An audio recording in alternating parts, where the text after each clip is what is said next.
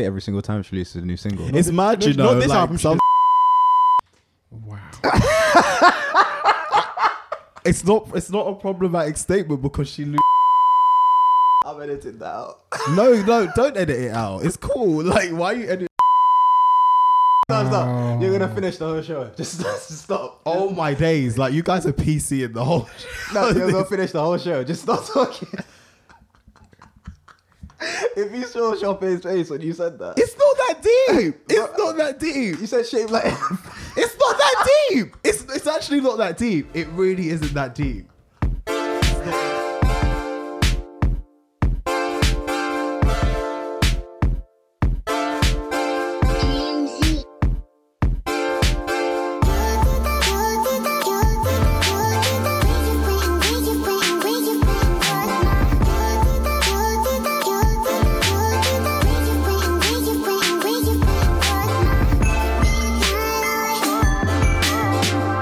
Guys, and welcome back to another episode of Don't Alert the Stans. Hopefully, the sound should be much, much better this time. We've made sure it's a focus for this episode.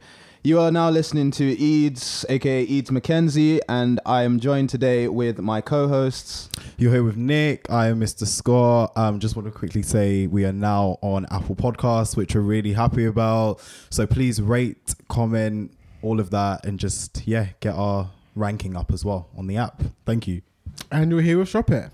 aka AKA what? I have We- no nickname. no, but we just said our Twitters. Okay, sorry. AKA Shop It Showerton. S O P E S O E T A N. Oh, sorry. No, I'm just we all did it, so I just thought, why not you as well? He just oh. arrived back in the country, guys. I was thinking, do I say Luke James? That's what I, I actually didn't know. oh, oh. you didn't know what to Oh. Chopin say. Sheraton, aka raw, Luke James. raw, raw, raw, raw, raw, raw. It's all mad. It's all mad. All right, guys, and how was your week? My week was good. Um, quite relaxed in comparison to last week. I've been chilling out and just taking some time to actually self care, you know, relax, all of that crap. It's been a busy couple of weeks full of events and all that sort. So yeah, just laid back, really laid back, and was able to digest music a bit better this week. Brilliant. Um, yeah, my week has been wonderful. It's been very relaxed, very chill. I arrived back in Babylon last night.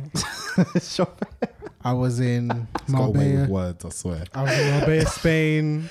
Can I, just, can I just say something? Whenever I used to speak to Shoppe before, um, he used to work in retail, and he would always call it the plantation instead of Yes, the I actual. did. I am finished. I'd be like, you how was your I'm day? So finished. and he'd be like, oh, just another day at the plantation. Do you know what? I heard some people call next the plantation. Yeah. So And I'm gonna put them on blast. Top Shop, Oxford Circus, Oh, Gap, right. Covent Garden, oh raw. the former slave plantations. Oh raw. raw. But Well then.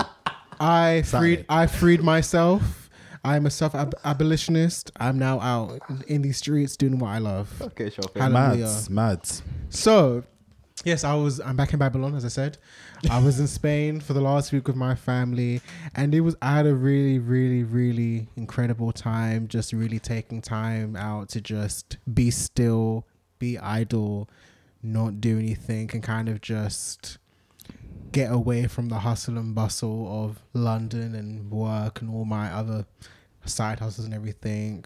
So yeah, I had a, a swell time, and now I'm back to be my best Beyonce. That's good. Did you have tapas? Yes, I did. I went to this really great um, tapas restaurant called Brasas. Brasas? Okay. I don't know what to pronounce it. But um, shout out to Pedro. He was our waiter, and I gave him a nice tip. He gave us great service, great drinks. And um, I had um, this sirloin steak with paprika and honey. It was wonderful. Oh, that sounds great. It I, does, and I'm pescatarian, so it sounds sounds good to me. I usually go for the patatas bravas or calamari when I'm in Spain. That's oh, I had that as a side. What, Dope. patatas bravas? No, the calamari. Oh, okay. I swear patatas bravas. It's like um tomato sauce and like, like chips and stuff. It's just like it's nothing special. It's nothing at all. special. It's just kind of one of their delicacies. but I love it. Stuff like Oh, that. and I also went to this amazing seafood restaurant Oh, seafood is my language. called the Beach House, a nice restaurant by the beach. Damn. I had lobster, and it was Saw that on. IG. Yes. Saw that on IG. And um, yeah, it was really cool. Real, real dim lit vibe, and they had like live music. So they had this guy just singing acoustic, Latin and Spanish songs, and he he was a great singer. So shout shout out to you, whoever you are, whatever your name is. You got some talent out there. Hopefully, I'll see you, you know, on the Billboard Lightning charts. Okay. um, for me, my week was all right. Oh, Anyway, Eden, how was your week? My week was good. How was Um, your week? Full of work, loads, loads of loads of work. Um, dealing with a lot of changes we're making to Squat Studios. Um, been dealing with that every single day. Mm-hmm. Um, this whole week I've been getting finessed by Ubers. So, I, Oh, I, said, yeah. I said to you guys Yeah. I'll talk about this. So Story um, time, guys. So I must have tweeted that I got in an Uber pool, and the Uber pool said that he doesn't do Uber pool. imagine. So, so let me explain how it happened. So my friend Nate. So I walked to a station, Liverpool Street Station, because I was going to meet him in Oxford Circus. He then says, "Actually, let's meet in North Greenwich instead." So I had to find a way to go to North Greenwich from Liverpool Street, which is a long journey. So I decided, let me get an Uber to the station, and then I'll meet you in North Greenwich. Order an Uber. Two Ubers cancel. The third Uber is this guy, so I do Uber pool this time. He drives all the way. It takes ages to get there, and then the guy in the front seat he doesn't know where his hotel is. So I'm standing outside the Uber waiting to get inside. I finally get inside and I say to the guy, okay, like, are we ready to go now? Guy takes off his phone from the mount, looks at it, sees Uber pool, and he's like Polish. I can't do a Polish accent, but he was like, nah, I don't do Uber pool. But you pressed accept though, my nigga. Like, And I, I looked pressed at him, and. I, I, like, I looked at him and I was like, but you've hmm. accepted the you job. literally accepted your job. You've accepted, like, Do your job. You have one Like, do you job. know what I like, mean? just, just do your job. And um, he was like, no, no, I don't do Uber pool. And you know, toddlers when they get angry, they just cross their arms and they sit back in the chair. He fully just did that in the chair. So I was looking at this man like, you're a big man. you You're a big man. Like you're a big man. Like just so why did you drive to the location? what to? I went to London Bridge, so I wanted to get on the Jubilee. No, why did he drive to the location if he doesn't do pool? this is what I'm saying. He was Why drop- did he? He was dropping someone off at Liverpool Street. no, but he still accepted your thing. Yeah, exactly. Within the area, so But- I'm kind of like, what? What you doing? Here's my thinking: shouldn't he have been on pool to begin with? The guy that he dropped off would have been That's what I'm trying to say. Like, I'm I'm just confused I by I his don't know. logic. This is why Ubers are better in America. Like, honestly, they just. I've just had so many. We've had problems here trying to get to this studio to record with Ubers. So, yeah, fuck Uber UK. Yeah. basically. pretty much. Um, but yeah, that was my week, guys. Um, nothing special, just literally dealing with business stuff, and that's me. I'm going to see Misty today at seven. Oh, that's dope. Oh. That's what's up. yeah, that's with what's up. my friend Alex Reeds and um, some other people as well. Should be Litty, good. I saw that Enjoy in March. I saw that in March. It's a really good show. Oh yeah, You are talking about Arinze Kene, right? I have no information We're about, talking it about the, the play. the play. Yeah. Yeah, What's Alex? So Yeah. I saw I saw that in March. I really, really, really enjoyed that. And yeah, I look forward to hearing what you and Alex have to say about that. that's dope. Enjoy, man. But yeah. Shop here. Do you want to do your thing? So guys, what have you two been listening to? Who would like to start? You can start. Okay, okay. oh, I forgot how to pronounce it now. I fully got the definition and everything. I got the way to say it. Okay, so I've been listening to one song on repeat throughout the whole week. Um, my friend Ali, um, he's a producer. He told me about it. He's Spanish. It's a song by Bad Bunny. Actually, I think the original was by someone else. I can't remember who the original was by, but it's called Te Boté. I think that's how you pronounce it. It came out ages ago, but there's a remix that I think came out recently, and the bass on it is fire. I've been listening to a lot of songs recently that aren't in English, and I'll talk about this later on when we talk about um, Lil Wayne's album because we plan on talking about that later on during the conversation. But the instrumentals on it were a key part to that song, and it made the song for me. Um, I don't really need to hear lyrics in every single thing that I listen to, or at least understand them. Yeah. Um, so this song for me was great. I'll put a link in the description just to let you guys know what it was. Um, oh, just to add, I did have a few people um, send a message to the Dats Pod uh, mentions, just saying they wanted a playlist weekly. So I We just want to confirm this this week so we can get started on No, it. confirm the demand. yeah, confirm the demand. So if you guys want a playlist weekly to accompany the show, uh, please just let us know, uh, and then we can kind of get it together and sort it out and have it logistically with the episodes that just went and this one's for the next couple of weeks for you guys. yeah. But let us know. But the albums that I'm listening to, so I was listening to Woman by Angel.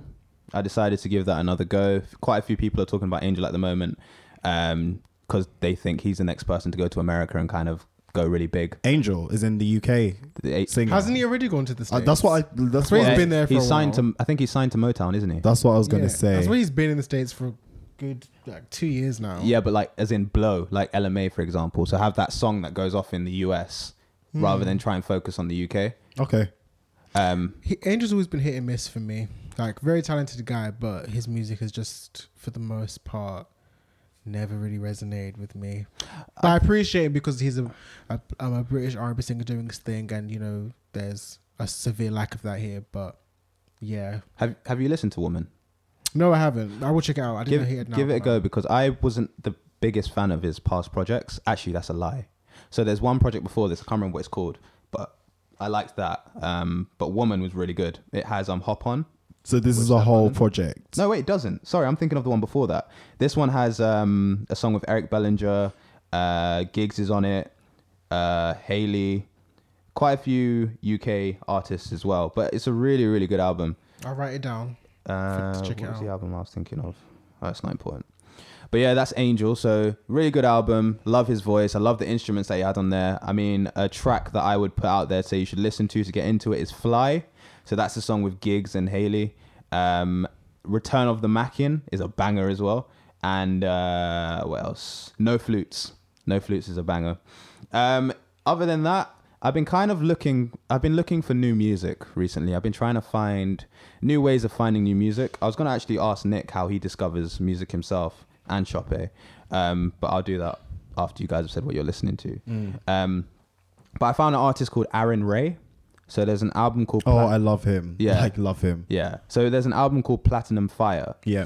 Um, and Ty Dolla Sign is on it, Dram is on it, Childish Ma- uh, Major, Mm-hmm. YG, Sir. Yeah. Quite a few like really really good artists. Is it the on this. multicolored cover? Yeah. Yeah, it was I've released heard this, this is really good. It was Yeah. released this year. He's dope. He's so really dope. really good and album. if you guys do remember, he was actually on X Factor USA the same year Fifth Harmony were formed. He was. Oh, he was. I remember him. Yeah.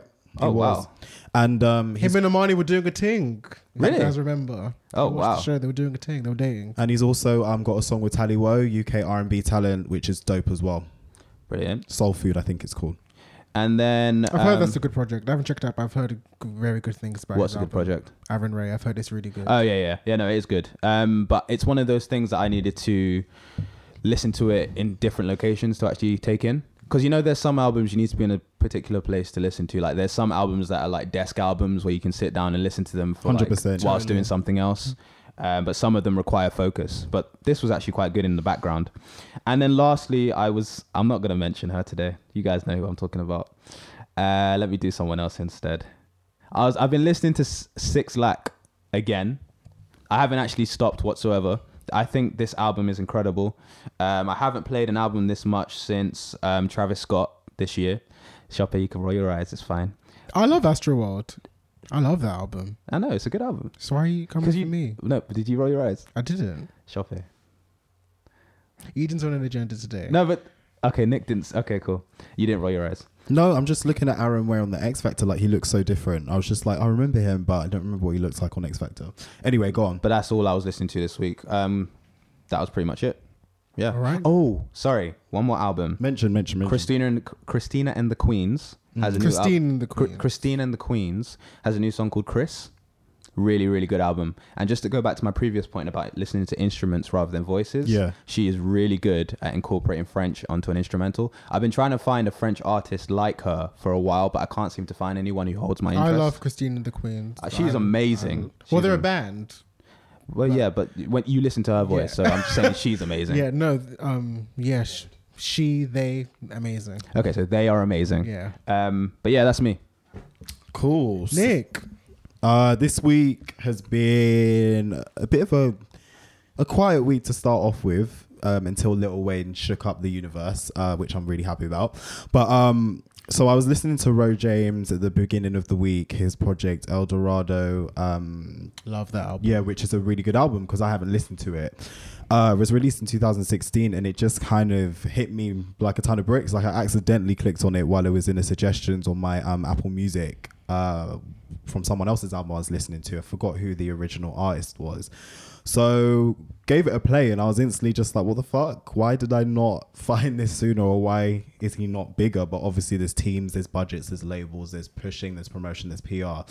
Um, But Permission did well for him. That was a hit for him. Yeah, yeah, yeah. But just his general presence in the R and B realm is just not there like now. Um, but it's definitely a really good project. Like I liked obviously Permission. Um, already knew that Bad Timing, and towards the end of the album, there's a song called Last Cigarette as well. I just really like his vocals on that record. Um, and I think generally he has the balance of um, production to vocal really well, and he captivates his um, audience really well with his voice.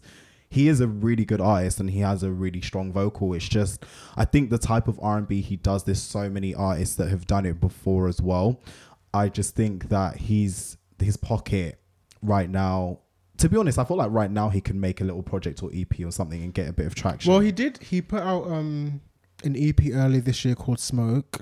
yeah, yeah, which yeah, was yeah. really good. I, I went into that afterwards, but I just wanted to listen to another album after his. But I need to check that out as well because um he he really is a dope artist. So this album just before Shoppe says something is called El Dorado, just to make sure you guys got that. And Ro James is R O, and then James Mm. obviously. Go and on. I'm gonna quickly just add. I know Nick's still got a few more, but um, I want to point out one of his earliest songs. So when he first started making waves on the internet, he has a song called Neon Lights. Yes, I've heard that. That's an amazing song. Yeah, Check really that good out. song. And um, he does have a bit of a unique lane. Like I'm sure you picked up. There's quite a muted rock influence in quite a few. Oh, his even his visuals for this Yeah. album, like there's definitely a rock, edgier kind of um person to your conventional R and B artist. But I just think in the midst of that, sonically as a body of work, sometimes it does lean towards the other realm. Like I think he could dabble into rock a bit more. Hmm. But um there's I love when he does use that influence. It is it's cool and I think he should tap into that more to find his pocket. I think that's what we both kind of are leaning towards. Hmm. And that it would be his USP. and it kind of reminds me of early Bridget Kelly stuff. Like Yeah, yeah, I, see- I see what you're saying. Bridget Kelly now is like very much um, um, a very considered R and B soul artist. But if you check out like her very early work, She doubled. she dabbled heavily into rock sounds. Like check out a song called White Lies, another song called Seek and Destroy. Yeah. she was trying to do the balance between the R and B and rock thing, but I don't know why she let that sound go. Go. Maybe yeah. maybe influenced by the label or whatever she was signed to at the time. But yeah, sorry, But Nick, um that's continue. fine. No no no. Nice little um bit of musical history. Um I think that yeah, really good project overall. Moving forward, um, my girl Ryan Destiny from Star uh, released. Star is a show on Fox, by the way. It's kind of just like um, Empire. what is that show called? Empire. Empire. Empire. It's, it, it came from that kind of franchise. It's a spin-off, right? Or is it in the same Mm, universe? It's not a spin-off, but it's in the same un- it's it's not a spin-off. It's not a spin-off, but there's been mentioned in the show, but it's not No, it's not it's not an exact spin-off. But um it's made by Lee Daniels obviously and all of that production. So Ryan Destiny's an actor on there. She was in a band before um but they kind of are defunct now. They were defunct ages before she was on Star, and now she's become kind of the breakout star from that show. Um, and she released her first single ever because there was contractual issues around because the the contracts that Fox give their artists don't allow them to release independent music except for the likes of Luke James. And, and Jussie Smollett. yeah, and yeah, that was a unique deal. But the rest of the actors are locked in the deal where they can't release things um, without the Fox brand on it.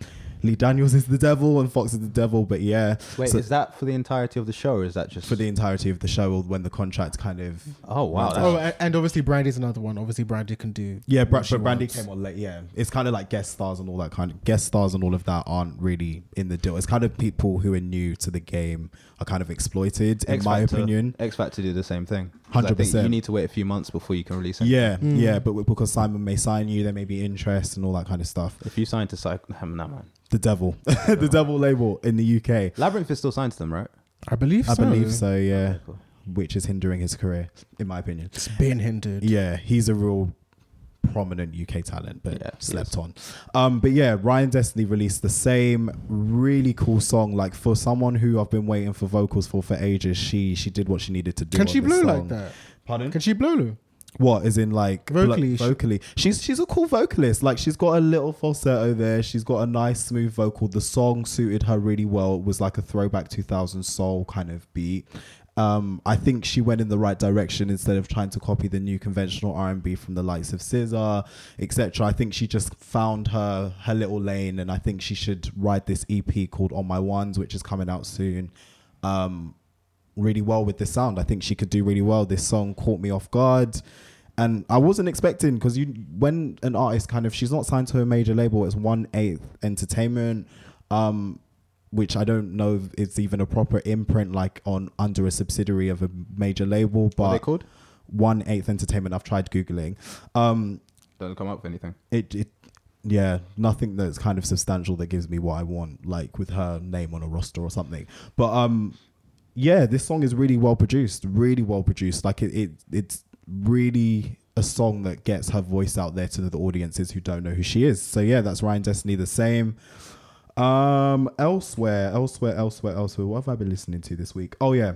There's this ep called i am by Symphani Soto or soto. I was gonna listen to that. she is a influencer actually. She was big on youtube um, and she's transitioning now to music like a lot of people have in that terrain. But this project i was kind of skeptical at first gave it a play.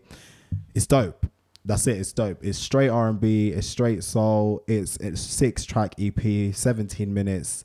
She signed to this producer business boy mu- um, his music group entertainment label and um, yeah she did the damn thing. That's all i have to say. It was refreshing to just hear a project that's so unapologetically you. It just felt like it wasn't orchestrated. It wasn't trying to do anything. It was just this is my sound. You're either going to take it or you're not going to take it. She reminded me in places of Kehlani um, and i just think she's doing she's doing really well. She was on an editorial with meth eater um, earlier this week to kind of debut the project interview it, and all that kind of stuff. And yeah i think she could transition quite well. Who the fuck is Meth Eater?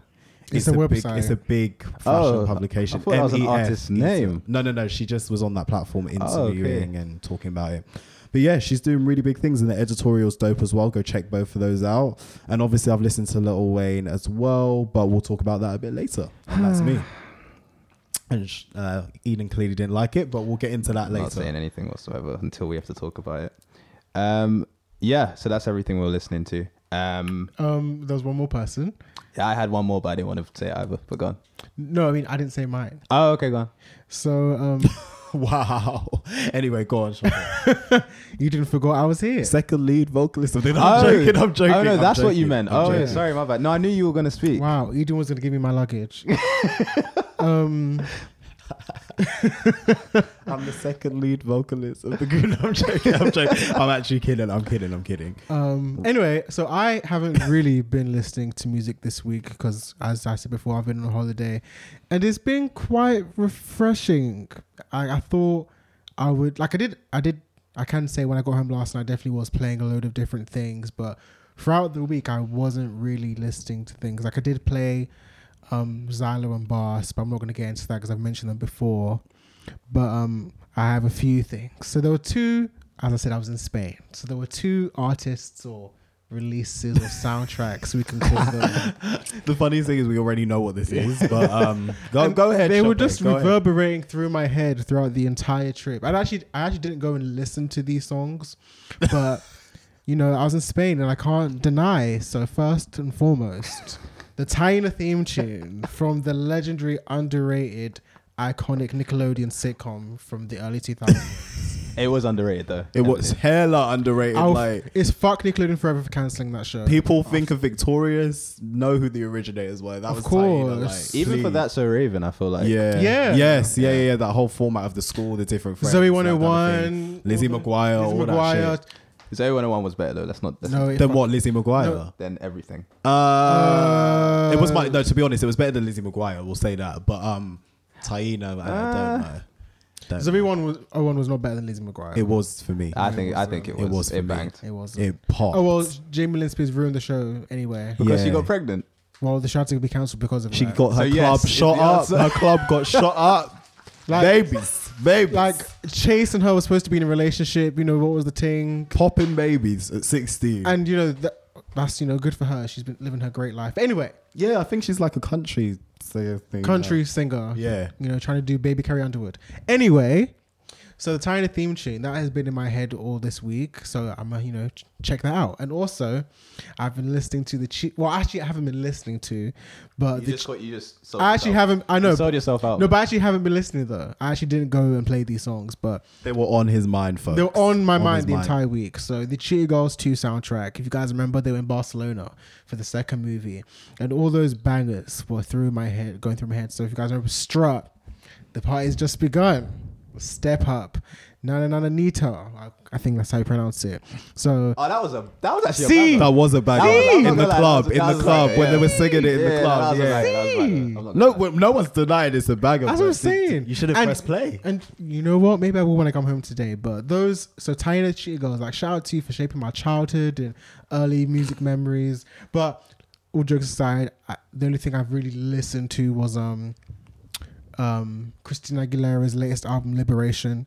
That c- unfortunately came and went in the beginning of June. Why are you looking at me like that? No, I fully I mean, didn't- Edith's face. I fully didn't even hear Edith's about that. I didn't even know that existed. There I'm was some lie. song with 2 Chainz I saw, and then Oh, some that album song is dropped. cancelled. But the album was a very solid, well-to-do comeback. It was the first album in six years, and it was a really, really solid project. So I'm not going to spend too much time on it, but I'm just going to recommend a few songs. So there's a song on there called "Sick of Sitting" and "Like I Do," and both those songs were written by Anderson .Paak. Check them out. There's also a song on there called Deserve, which is written by MNEK. Check that out. There's also a song on there called Pipe, um, Right Moves. So yeah, there's some really great songs on there. And unfortunately didn't do as well as it should have, but I blame that on her label and other things. Low key blame it on her as well. Oh, Loki blame on her too. Chris Aguilera, I love you to death, but you are lazy. And um She's not lazy. She loses weight every single time she releases a new single. It's mad, you know. Like album, some, wow. it's not. It's not a problematic statement because she. Lo- I'm editing that out. no, no, don't edit it out. It's cool. Like, why are you edit? Stop, Oh. stop. You're gonna oh. finish the whole show. Just, just stop. Oh my days! Like you guys are PC in the whole. No, you're gonna finish the whole show. Just stop talking. if you saw Chopin's face when you said that, It's not that deep. It's not. It's, it's actually not that deep. It really isn't that deep. It's not that. Well, well. Next question. So those are my listens for the week, guys. cool. Um, I just wanted to say before we move on as well. Um, TDE has a new artist called Reason. Um, he released a project this week as well. Why don't, is everyone naming themselves after like a music program? So we got Logic. Now we got Reason. What? What? What music program is the Reason? There's a ma- There's a music program called Reason Yeah. to, to make beats and record music. Oh, oh, music program. Is Yeah. in like actual like- programs. Yeah. Oh, oh, I thought you meant like a show. Okay, yeah, re- yeah, yeah, I get you. So that's, I- a I- that's a crap name as well. I really don't know, but all I know is there you have it. Is the project name? It's a dope project. He sounds a lot like Nipsey Hussle, but he's a really good lyricist, really dope lyricist. So I'd say check that out. Um, but we're going to segue in now, guys, into our news topics of the week. So first of all, we have the Mobos. We're going to go to the UK with the Mobos. So they have planned to actually stop the show this year. They've planned to take a break. They plan to pause and resume back in 2019. There's no kind of um, speculation or anything about giving awards this year, regardless. But there's actually just no ceremony in its entirety. Um, yeah, there's the founder. Sorry, Kanya King says says that um, the show will be bigger and bolder in 2019. So we'll see. We'll see how that goes. They've released a whole statement on the 25th of September, and yeah, I was just kind of puzzled by that myself. But what are you guys' thoughts on that? Shop at Eden, the Mobos coming back in 2019 and not coming back in 2018. What are your thoughts? Um, I'll just preface, preface this by saying I haven't actively watched the Mobos in like three or four years. I always see clips online. I check out a few things here and there, and I read the list of nominations and who won. But it's generally not been a show I've been excited for for quite a while. So I think this is quite welcoming news, because as influential and as pivotal pivotal as they are to our culture, they have definitely not been with it recently. They have kind of fallen behind the times. They're not really representative of what's really going on within Black British urban culture. Like I was reading who won last year. Why did Craig David win Best R and B Artist? and I know he's had a bit of a comeback. Didn't know he was R and B right now. Didn't And I know he's had a bit of a resurgence, and you know he's forever a legend, of course. and his new stuff's actually not bad. yeah, he's, it's not Can I ask a quick question? to me. Is Craig David wearing a wig? Ouch. What? Someone tweeted. Wait, so ah, someone, this some- went really left. Like, so, someone tweeted Craig David has a great wig. So I went to Google Images, and I've been looking, and it's it's really secure. His hairline is but is quite it, but, is, but is it a wig? Like, is it actually confirmed? Because I'm about to do a Google search myself. Well, when I was looking, I was just like, like I don't want to draw him out. Obviously, if it is, guys can wear wigs. That's fine. Like it's perfectly fine for a guy to wear a wig. It's 2018. Come on, but His hairline is quite something. I'll say that. He doesn't have a bad hairline. Oh, No, but the way it, it wait. So, so you're saying even this Yeah. is a wig? Okay. uh, Um. Wow. Like this, for example. I mean, the hairline's very intact. That I mean, that can mean there's a wig. It's not a wig. Uh, No, but he's always had great hair though. Just that he's always had great hair. yeah, because I'm looking back over the years. But someone said Craig David has a great wig. So I looked online and I've been looking at images and I don't see a wig. I think I'm not really seeing. Nah, like, I, I think it's merely a Okay, rumor. so- It's merely a rumor. So as I was saying, sorry, continue. um, why was why would Craig David be winning Best R and B Act when we have so many R and B UK artists that have come through in the last five or so years that have done big things on a micro and macro level? So yeah, like I said, I do think um, it will be good for them to take a year out to kind of you know regroup and kind of really assess where they're at and kind of see what has gone wrong and hopefully they'll like kind of read and dissect the criticisms that people have said online or in the press about them like um Shabaka Hutchings criticized them recently for not really representing representing the UK jazz scene, the revival of UK jazz in the scene, with like Moses Boyd and Nubya Garcia and other artists, um, Ezra Collective, great artists who weren't really being acknowledged by the Mobos in their jazz category. So that's my thoughts. Nick, Eden? Oh, okay, okay. Um, so I think it's always a good idea to take a step back from things when they're either not working or you need to look at it from a completely different avenue. So I feel like with the Mobo, they've had a few, well, Mobos, they've had a few issues for a while um, to do with representation. Um, I remember there was one time, there's an artist called Jack Garratt. He made a song called Worry. It's actually pretty good, um, white artist. And he made a statement during an interview saying that um, not enough black artists were getting um, were getting nominated for awards. Um, and he had a conversation with like the interviewer. It was really interesting. But I do think they need to reorganize. They need to look at the way that representation works in the music industry and the way it hasn't been working for some people. Um, Chope is right. Why is um, Craig David getting an award for R and B? That's really interesting. Um, there are so many other artists that deserve much more. Um, I honestly think this is because of the GRM GRM awards, um, so the rated awards. I think they realize that the audience that they've been trying to get into for a while are finally getting into award shows. Um, and so they, they need a completely new strategy to make sure that they can meet that audience. Uh, I think it could be a good thing. I think taking time away is really good. They're not just trying to guess what people want. They actually want to look at the market, see what's out there, um, listen to the music, and look for undiscovered talent. I assume, um, but I think it's a good thing personally. Yeah.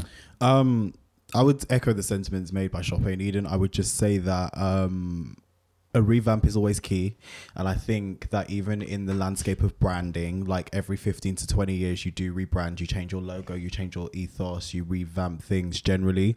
So I'd say, in the scheme of things, looking at the Mobos, it's time. Like it's about twenty years. Uh, it's time to yeah, just revamp and uh, contextualize yourself in the current market. The rated awards are doing a decent job in the pockets that they cover. Decent job. I'd say there's still work for them to do as well. But I would say, especially for award shows that cater to black audiences in particular, because music of black origin, clearly, um, we need to start really getting to the nitty gritty with the culture, what's actually going on, the different pockets, the alternative pockets. The same artist can't be winning in my kind of genres um, from like Caribbean stemming um, genres like reggae and all of that.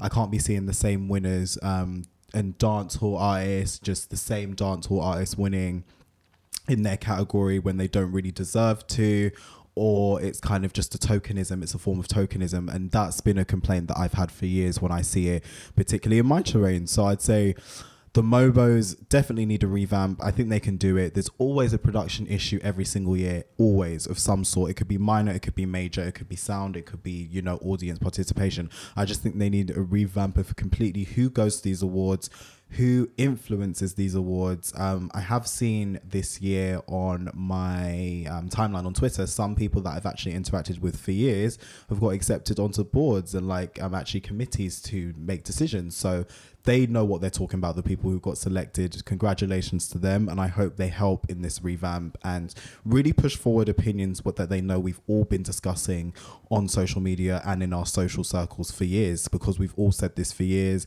they've listened and other award shows haven't really done this before or maybe they have and but not in recent times. So it's a big bold step. It's controversial. A lot of people are a bit questioned but i think if you come back in the right way in 2019 you've definitely got the um the upper hand to really make a statement because your presence will not be felt this year. So everyone will be re-energized and waiting. So yeah I- mobos i, I hope just- you do it. I just want to go off on a tangent of what you've just said about getting people who know what they're talking about to critique a scene. So, Mm-hmm. just I saw a video online on Twitter recently of Tiffany Haddish. I don't know if you saw it, but um, she the was, black about the black yeah, about like representation outlets. and Yeah, stuff yeah, like yeah, that. I saw that yesterday. And um, there were kind of there was a mixed review towards her reply. So what happened was oh, I saw that. Yeah. an interviewer um, said to her, not an interviewer, but like a paparazzi or something like that. Why don't you stop for the black media outlets or something like that? Yeah, no, Yeah. well, not necessarily. They talk said, "What What do you think about um, the representation at?" She was at some award show. I'm not too sure. The Emmys. She just won an Emmy. yeah, so she's at the Emmys, and they're like, "What do you think about the representation of?" I think they either said black women or um, just people in general. And she literally just said, "I don't know about all that. Um, all I do is act. Um, I'm good at my job. I'm an actress, so I'm going to do what I'm supposed to do." And there were some people that were like, she could have used her platform to speak more about like representation at the Emmys and stuff like that. But then there were some people, and I'm more on this side, that were like, if she doesn't know what she's talking about, she shouldn't just talk for speaking sake. She shouldn't just make up what she doesn't know. Mm-hmm. I'm a big advocate of when you don't know something, say you don't know, mm-hmm. and then the answer will come to you, or someone will, someone will make a difference. Like it shouldn't be the job of um, someone who doesn't know to make a difference to the people who are supposed to know. And um, yeah, I just thought that was really interesting. I thought that I think in relation to that Tiffany Haddish conversation, I'm glad that she was honest. I think it's it's um, dishonest to just make a PC statement for the sake of making a PC statement if you don't believe in the sentiment, know about the sentiment, educated about the sentiment, etc. Um, I think there's a difference between being ignorant and just literally saying I don't know. And she was on that side of I don't know. I watched the interview myself, and um, I felt that you know, not every time that someone has a um, platform should they kind of um, say miseducated things or things out of context. So going back to this Mobo discussion, I definitely feel like you know if people are on the boards or are on the table who don't know, literally ask the people like ask an open question. Look, what some of the things your culture likes? What are some of the things that? Well, who are some of the artists that are on right now? Who should we be looking out for on these boards? They're important, like for people to use their influence and what they do know to bring to the table. Don't shy away just because of the numbers. Say, I know this scene. Here's the evidence. Here's who's doing things. Look at the numbers. Look at the um, the comments. Look at what people are saying. Look at the um, even journalists who are who are co-signing them as well. Because journalists, co-signers, even bloggers, like they know the culture. They and they don't get a big enough um, name or stake in this. Like there's so many people who know the They're certified trends tastemakers. certified tastemakers um, and these board members don't go to them. Journalists should definitely be part of the conversation, and which is why I'm glad. Shout out to Ellen December, who's got onto it as well, as well, who's giving influence. So So I think Yeah. basically what we're all trying to say is that the MOBOs are out of touch or have been Mm. out of touch for a while, and that there needs to be some serious groundwork put into kind of um, ac- reacclimate themselves. hmm revamping the mark, Yeah. the um, brand, and what they stand for. Mm. Music of black origin, and that's all black Mm. as well. Little Simz, shout out. Anyway, Yeah. um, And moving Sam Smith not winning four awards in one night, hundred and ten percent. Like fuck out of here, bro. or Ed Like, Sheeran, whichever one it was. Yeah, which who, who Whoever it was. some person. Yeah. But anyway, speaking about being out of touch, I think the next topic should be quite interesting. Um. So we have two topics. Um. I'm thinking about which one to go for. Um. Let's go to our friend. The, the- let's go to the out of touch one. Who's the out of touch one? The person who's made an album after how many years? No, no, no, no, no. Let's let's let's save that to last. Let's go to, on the UK. Let's go to our friend. This is well, this is UK slash America. Let's go to our friend. No, the UK beginning though. Let's go to our little friend Ella Mai right now. Ooh, he's doing a lot of big things and a lot of controversial things in the realm of R&B Controversial? right now. Well, to some people, controversial. This this move was controversial from what I've read and stuff like that. So, Tuesday, twenty fifth of September. um, a song was removed by singer. Now, Chope, you know this. How do you pronounce his name? Jacquees. Shaquiz, just making sure. Right, Shaquiz. He retweeted a South African um, news outlet and said that the remix of Ella Mai's Trip was removed from SoundCloud and YouTube. I don't know why I'm laughing. Um, and it was unclear why the song was pulled. Um, Mm-hmm. and he was he was just like dismayed. He put teary-eyed emojis. He was just like, "Oh, okay, all the song's taken." So um, And it's really gone. Like I tried to It's find gone. it last Yeah, night. it's like, gone. It's or maybe gone. like a cheeky YouTube link. Like nah, they wiped. it's gone. that. They, wiped, it, which I'm really shocked about. You know, the label did their, their job. Anyway, um, so this was a label move uh, because controversy came in Ella Mai's comments on IG in particular.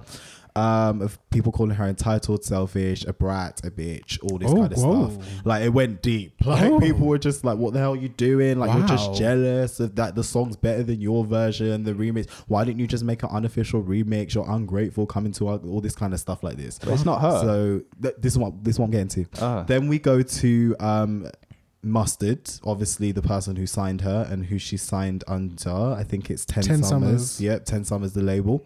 Um, and he put very funny little comment. Um, our artists don't send ceased and desists. We do. When you monetize content you don't own, you are stealing, and no one steals from Ten Summers. Ella had no say in the matter, and any platform reporting any differently is spreading uh, falsities. This is simply a press or marketing plan or some strategy to deviate from the narrative that Ella is doing well. And then that was it. And then he put to who it may concern and put it on Twitter.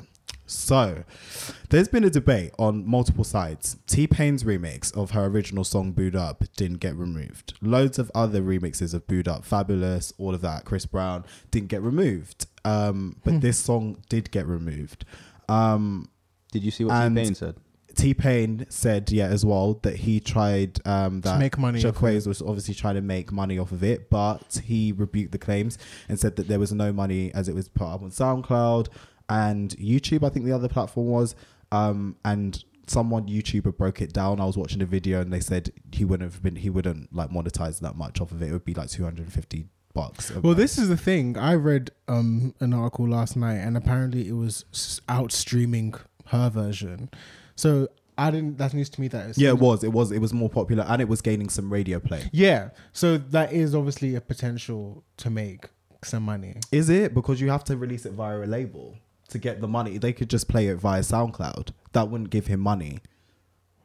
I think Yeah. if it's tied to a. Independent artists can make money off. but the thing is, did he really? SoundCloud? But the thing is, did If they're getting enough streams, they can. If they're getting enough streams and if it's tied to an independent subsidiary, like if it's like if it's a platform that's monet like monetizable, like so, I think. I literally don't think he was making money off of this. Even if it was, I think it's more of a popularity thing. I think it mm. was outshot. I mm. think literally Mustard is covering. I don't think Ella Mai had a lot to do with this, to be honest. I think it was more the people behind because what someone was making the point of, and I agreed. There's the artist, but then there's the team. The team are analyzing things, not Ella Mai. LMA's from city to city doing her thing, radio tour. And she probably wasn't even She ain't even thinking about this. She she co-signed it on her IG story. She was playing it. She was like, "Oh, the love and all this kind of stuff." Whoever remixed her boo'd up as well. She showed love to the ones that she saw. Um, the ones that were good. yeah, the ones that she saw, the ones that was good, all of that. So um I don't think it's this isn't an Ella Mai move. I think it's a behind the scenes move. Um, more so. Maybe she had the the just to co-sign say yeah okay do it, but I don't think she was literally like this like looking at the numbers because she's at number like top twenty this week or about to be top twenty.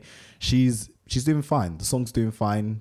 Pre-orders are doing fine. Boo'd Up's doing fine. Her profile's doing fine. She didn't have no reason to be like this song's flopping, but Shockwave is getting more plays. So, in my opinion, it's a label move, and it's just questionable that you're removing this one, but you're not removing T Pain's, which was also on SoundCloud as well, and Well- Fabolous, which was also on Well, SoundCloud. this is well. my thing. So first, I'm gonna say this that um, people on social media are using Ella Mai as a scapegoat purely because it's her artist. It's her. 100%. It's her song. She's the face.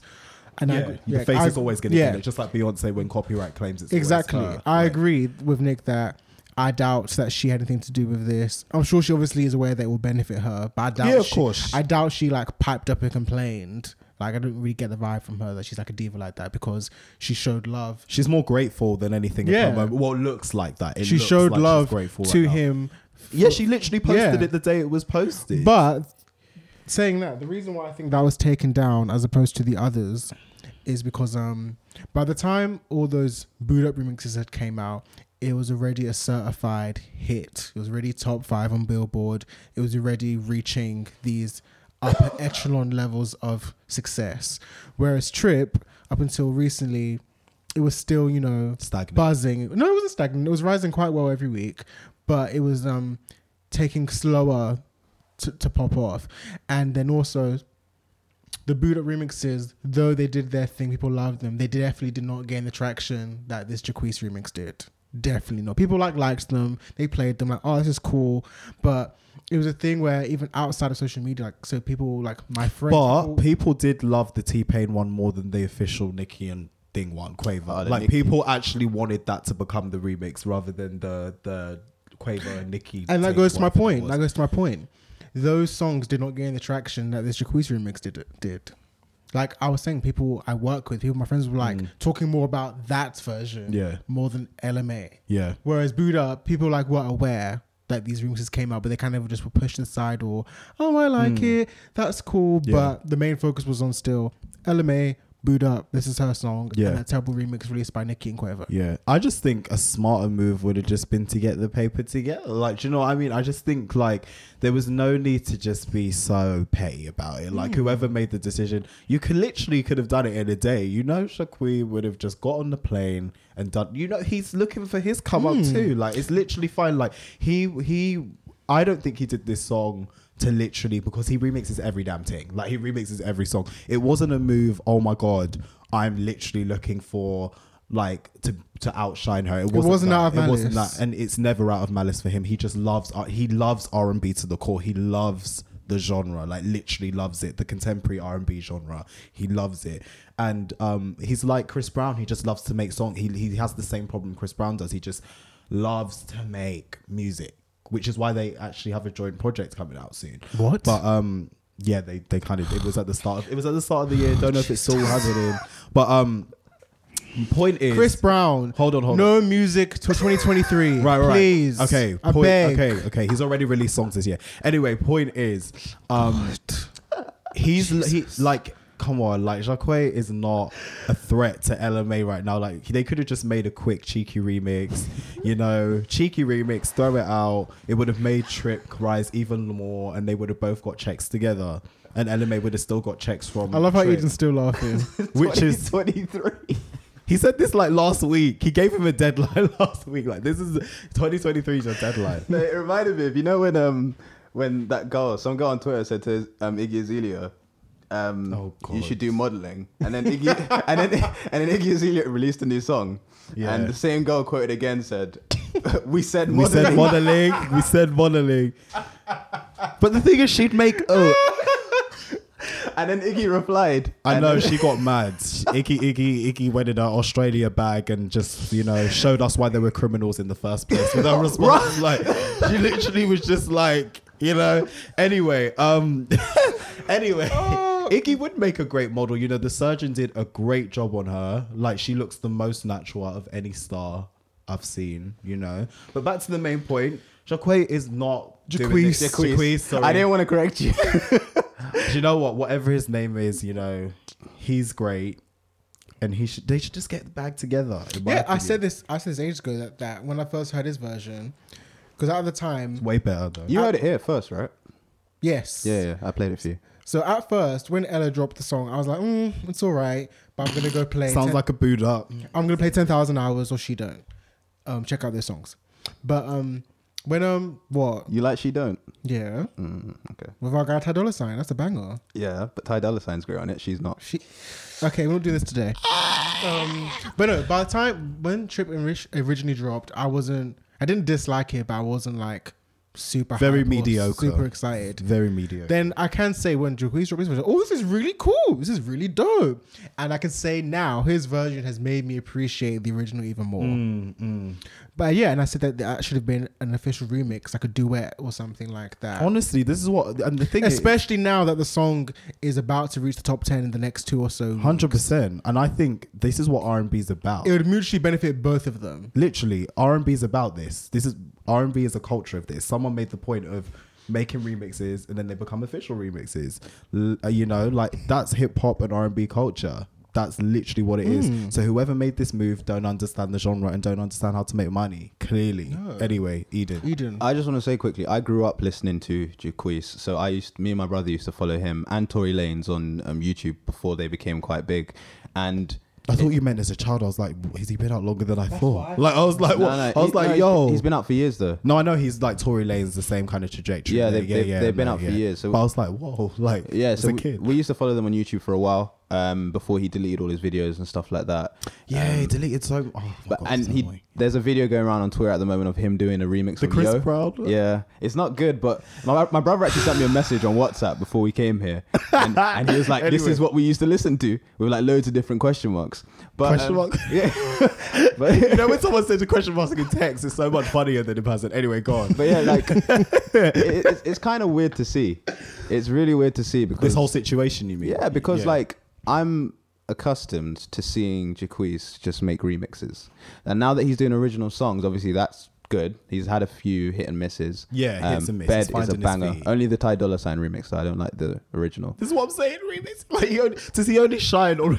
Like, No, no, it's his anyway. song, but Ty I know, Sign. but still. Re- Oh, just because. Yeah, anyway, true. anyway, go on. Um, but yeah, I've been following him for a while, and it's just weird to see this.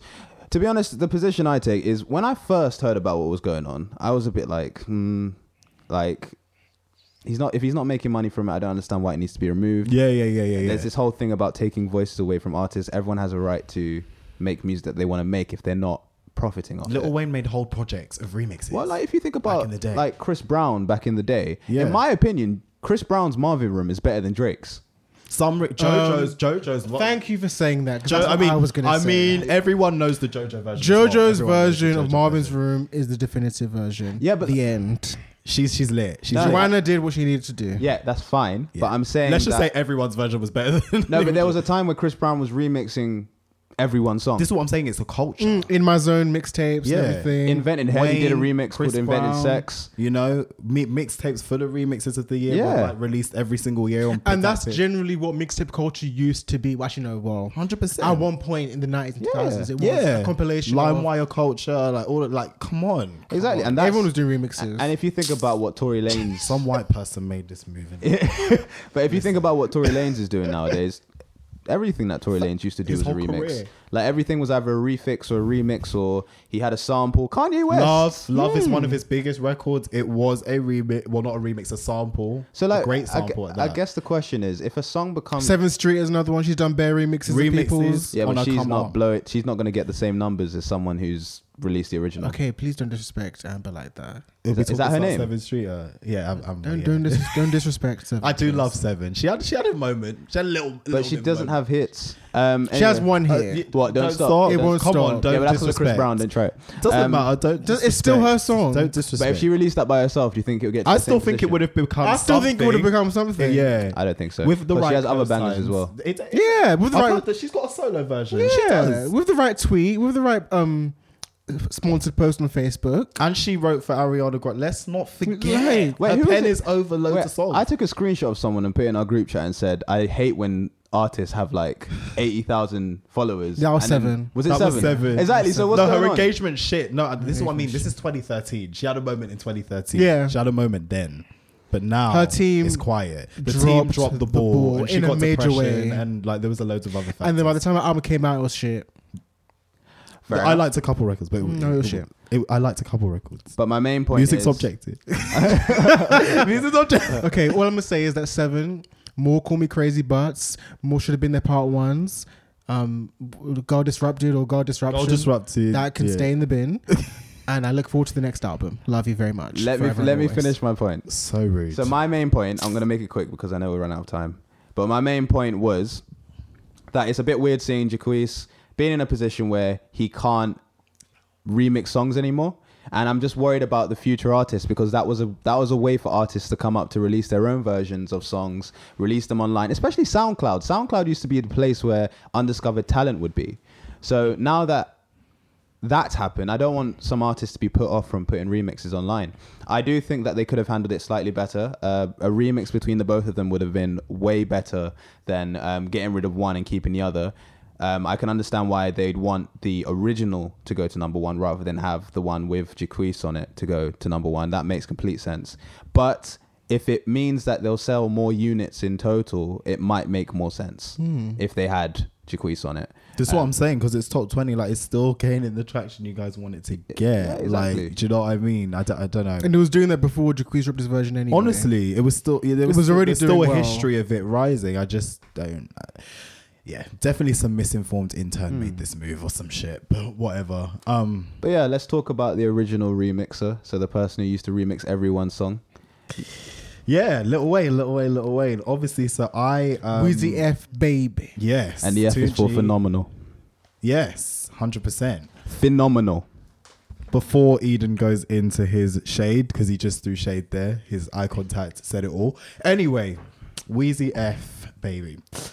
I was on Twitter, as I usually am, middle of the week, um, and Lil Wayne dropped a video. He said announcements coming at 5 EST. I waited, and it came out. Clicked the link on YouTube. I was scared. I was like, what's, what's going to happen? Is it going to be a song? Is it going to be a video? And he announced that the Carter Five, the long-awaited album, was to be released on his birthday. Three days later, so he dropped the album Friday. There you was can see the way Eden's sitting right there was a load. He's getting ready. He's getting ready. He's drinking water. He's getting ready. But um, don't worry. I'm holding up the Wayne fans. I'm I'm holding up that side of the fence. Anyway, um, so the album dropped. DJ Booth wrote articles. Everyone wrote articles. People talking Complex, Hip Hop. DX. People were talking about it before the album, what he needed to do. I had my own thoughts on what I think he needed to do. Um, I think to an extent there are some limitations to Lil Wayne, to Weezy F Baby in this generation. We all know lyrically, we all know lyrically that um he definitely isn't the same lyricist Hell as back in his prime. Hell but no. still, to me, wasn't the artist between I say 2012 to 2000 and now to now. Um, he he definitely upped a little bit to mid tier level um, compared to and we're, we're contextualizing it. So in the rep, um, in the generation of mumble rap, we're, we're taking that into context of what happened. He definitely did what he needed to do in terms of give us an album which was curated the right way, had the right features, which I was shocked about because I was expecting some mixtape quality stuff because um he has like loads of hard drives and stuff and over the years cash money young money were in this legal battle birdman and lil wayne he got free just a couple weeks ago. Um and i think he just needed to give a nice album. It didn't need to be it didn't need to completely hit. It just needed to be he just needed to get through it that's what he needed to do get through it and i think the songs were too there was too many songs too many songs that's the critique i'm going to say too many songs 23 i think songs there are on the album didn't need to be that long. Could have been a 15 max, and even that's too much of this consumer in these days. Um, he had XXX on there, Kendrick, um, Travis, Nevea, Nev- uh, who else? He had his daughter Regine on there, and a couple other people. I think personally he did what he needed to do, which was just get through it. But Eden is gonna No, no, go shopping. debunk. Go shopping. Oh, he I- wanted to go last. He wants to save it last. you want to go last? No, he wanted to. No, as in Eden wants to save it for last. Uh, I don't have any um thoughts on it um because I haven't heard the album yet.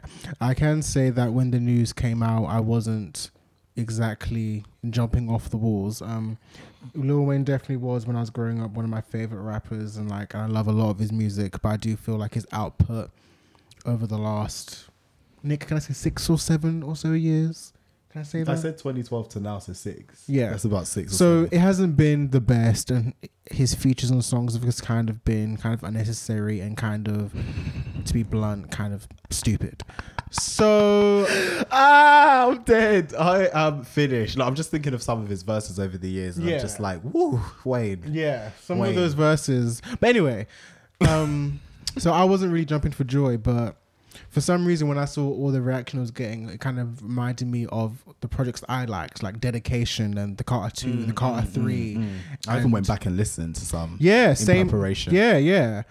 But I haven't heard the album yet. I did hear two songs yesterday. I heard the one with XX, which I wasn't a fan Don't of. cry. And that's not because of XX being problematic. I just didn't like the song. And I liked Dedicate because I just liked him chatting his shit, talking his shit, and reminding everyone that he is the originator. He's the Godfather. He is the originator, The of the Godfather. godfather of all these mumble ass stupid people. And yeah, so I will listen to the album over the course of the week and I'll have some thoughts on it next week. But um, I have heard good things in general. And I've heard it's better than Scorpion and it does a better job of um, you know, um propelling the 23 song track listing, Eden's face right which now, Aubrey guys. Oh. failed tremendously to do. And um that's my thoughts. Me. Okay. Just know I'm talking through your section, but. All right, so- Let him No, I'm finish. joking, I'm actually joking. I just want to say I, I want to talk about a conversation I had with someone recently. So I love Lil Wayne. I Mhm. loved his albums. I love the Carters. Um, great artist. Um, Godfather, as Nick said. Really appreciate his music and the contribution he's made to the scene. Um, he made rap quite fun, um, quite colorful. Obviously, introduced some of the biggest artists in the world right now. 100%. Amazing man, amazing man. The Carter Five. So I understand why people like it. I do understand. It's mainly for nostalgic reasons. So they like the fact that they heard the lighter flick at the beginning and stuff like that. The instrumentals, some of them were really good. I will admit that. Um, but for me, this album was nothing special. If someone else released this project, we would have dismissed it immediately. We would have got to song- Really? yeah. Even with the features? No, no. Even with the Uh, features. Really? XXX and Kendrick. even with the features And Travis. So the only thing saving this album for me, and the only reason I'll listen to two of those songs again, is because of the XX feature and because of the Kendrick feature.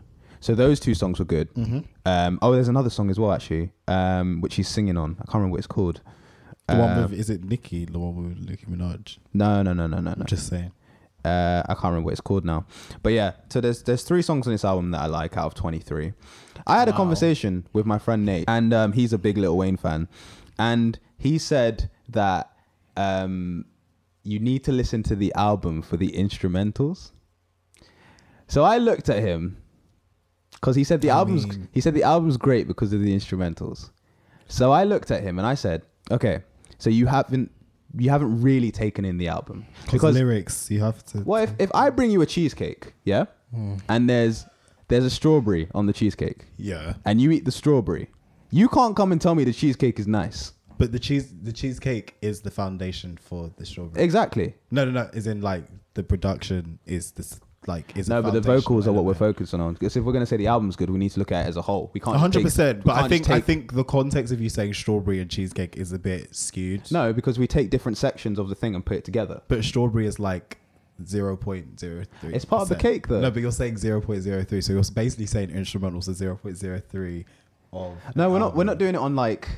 We're not doing it on like. So we're not doing it on to scale. We're just saying. Okay. Okay, okay, Chope.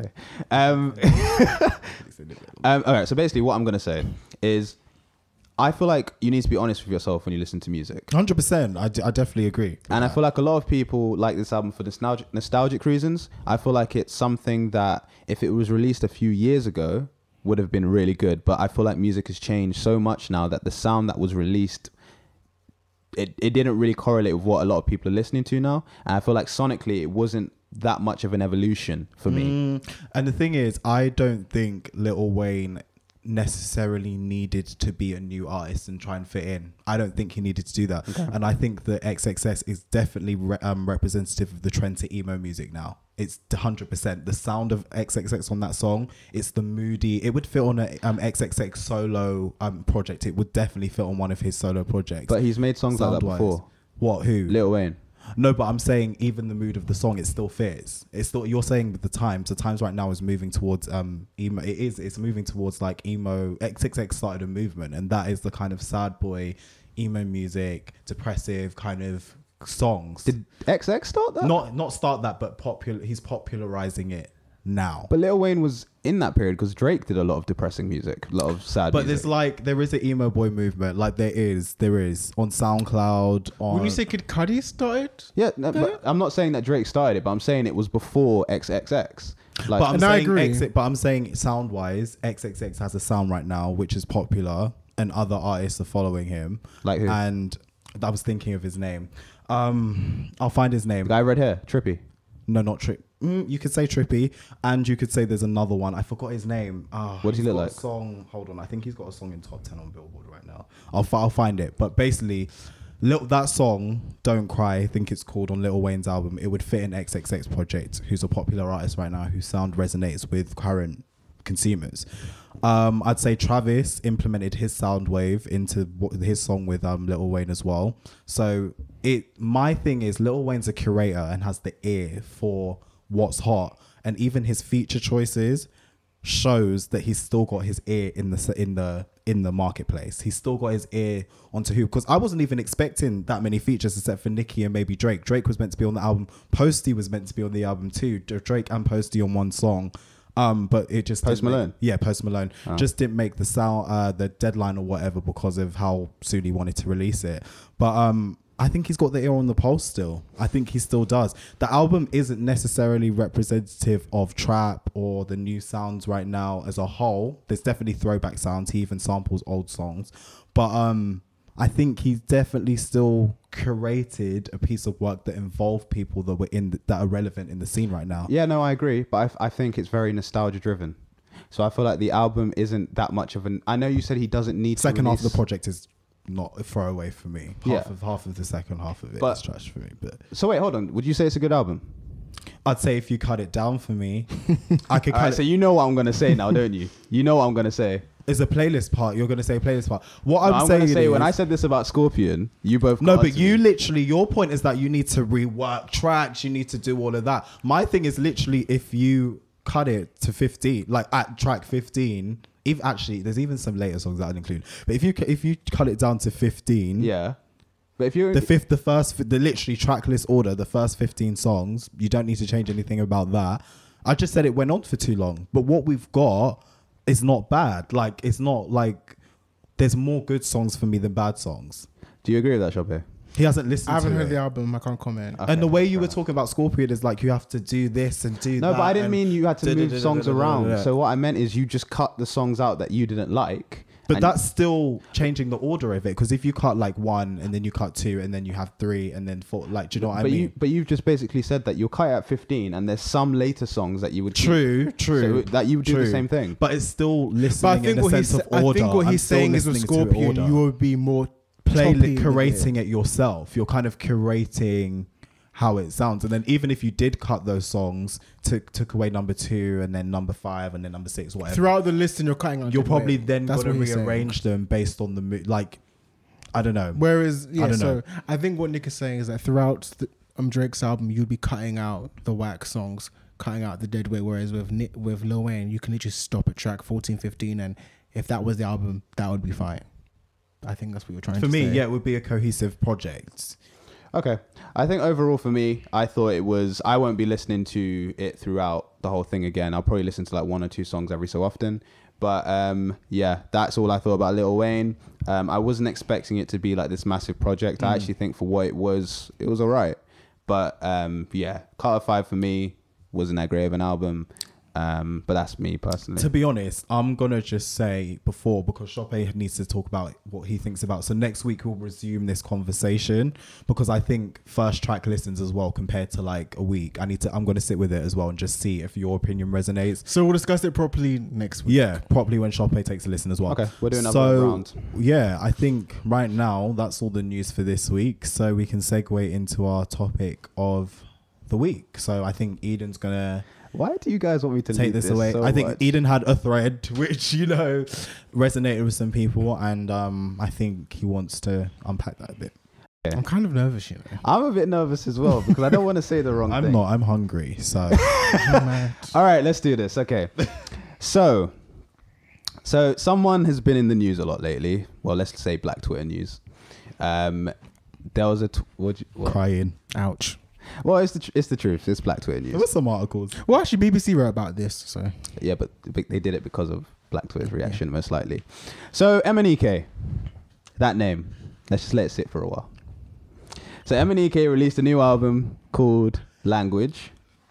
Came out, I, I want to say a few weeks ago. Was it about- beginning of September. beginning of September it came out. So basically, he released the album. It sold 140. Four. Is this is this Uh, confirmed news? I just want to confirm it. I've seen varying numbers. I've yeah, seen same. so Same. artists. I've seen 144, 253, 805. So let's just say he sold under a thousand. 100,000. He sold Under, un- okay. Under a thousand copies pure sales. okay, Okay. So, so pure sales. That's not including streams. Oh yeah, because then maybe that's what it was. The comparison between streams and but yeah. Anyway, Yeah, But so- pure sales somewhere under a thousand. Yeah. So he, he had yeah. So that, that's not including Spotify and stuff like that. If you don't understand what that means. That's so it's physically going basically to the store, yeah people who go it. into a store and buy the CD. He sold. Or buying the album on iTunes. yeah. So under a yeah, yeah, thousand yeah. people. iTunes as well. Like your the actual You're album, buying the album. not Yeah. streaming, buying. Exactly. Yeah. Um, it may be completely different from streaming because a lot of people stream their music more now. But from what we've seen, under a thousand people have purchased this album in real life or virtually on iTunes. So there's a lot of controversy. A lot of um, MNEK came out and tweeted a thread about which has now been deleted. which has now been deleted. Oh, the thread's been deleted. yeah. Do you Yeah. have it? I, I don't. I don't. Do you have it? Okay. So basically, there was a lot. There was I a lot going on. Google it. Yeah. I'm- all right. So Anyway, here's what was said by MNEK in a thread. well, a few of the things he said. a, a few of the things. So, MNEK said, I haven't gone into this album campaign naive. Well, maybe a little bit, but not entirely. I know who I am, and where I am musically makes a lot of black straight men uncomfortable and un- unenthusiastic to listen to my music or watch my music videos. In regards to the people I've read a lot about, I guess the black community's perception of me, and I'm disappointed but not surprised at, I guess, the backlash and lack of support from the section of the community, uh, namely black straight men. I anticipate for everyone to listen to what I do with open hearts, open minds, and open ears. It's very idealistic, I know, but I personally refuse to stick to what society says I should be as a black man, and so I want so I want to oh, okay, it doesn't make sense. So I want to everyone else to feel like they can get out of their boxes. And there's more and there's more, but you kind of get the idea. Um, what a lot of people have gotten from that is MNEK is blaming straight black men, so heterosexual men that date women, um, for the lack in sales, um, the fact he sold under a thousand, under a thousand units, um, and there's just been a lot of controversy around that. So, I mean, I'm going to open this up for everyone who's in here, get their opinions to see what they think.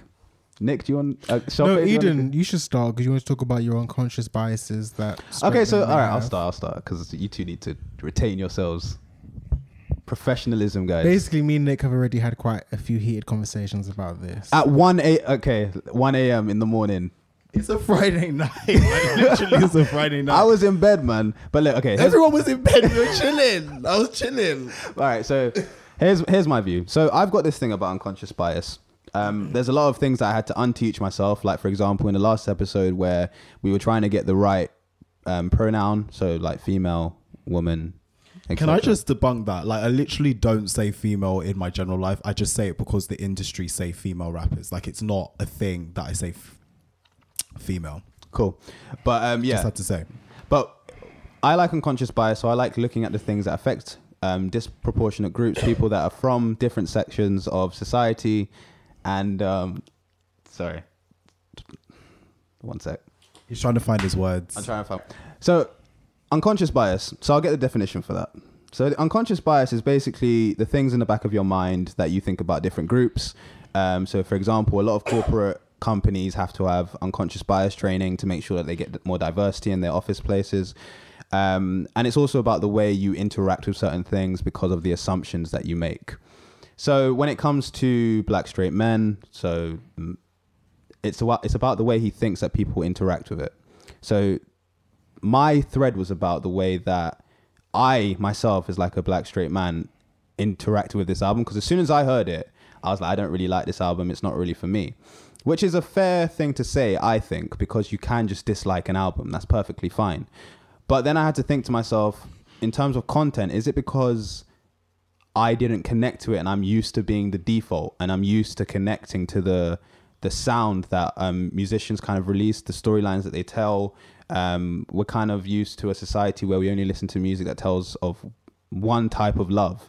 Um, and I kind of had to think about that for a, second. I had a few other people um, online say that they had a similar experience where um, they were listening to a Frank Ocean song like Chanel, um, which is one of the person's favorite songs.